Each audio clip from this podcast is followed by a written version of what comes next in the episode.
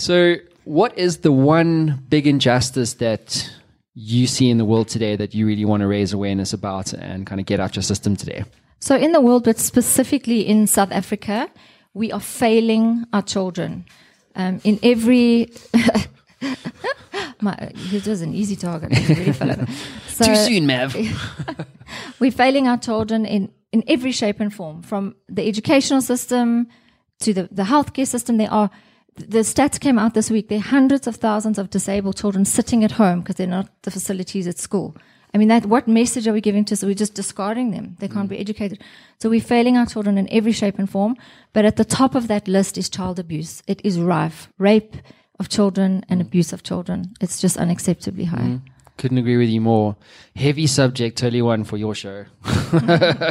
um, but yeah, let's do the Injustice League. So you can put your mic down over here.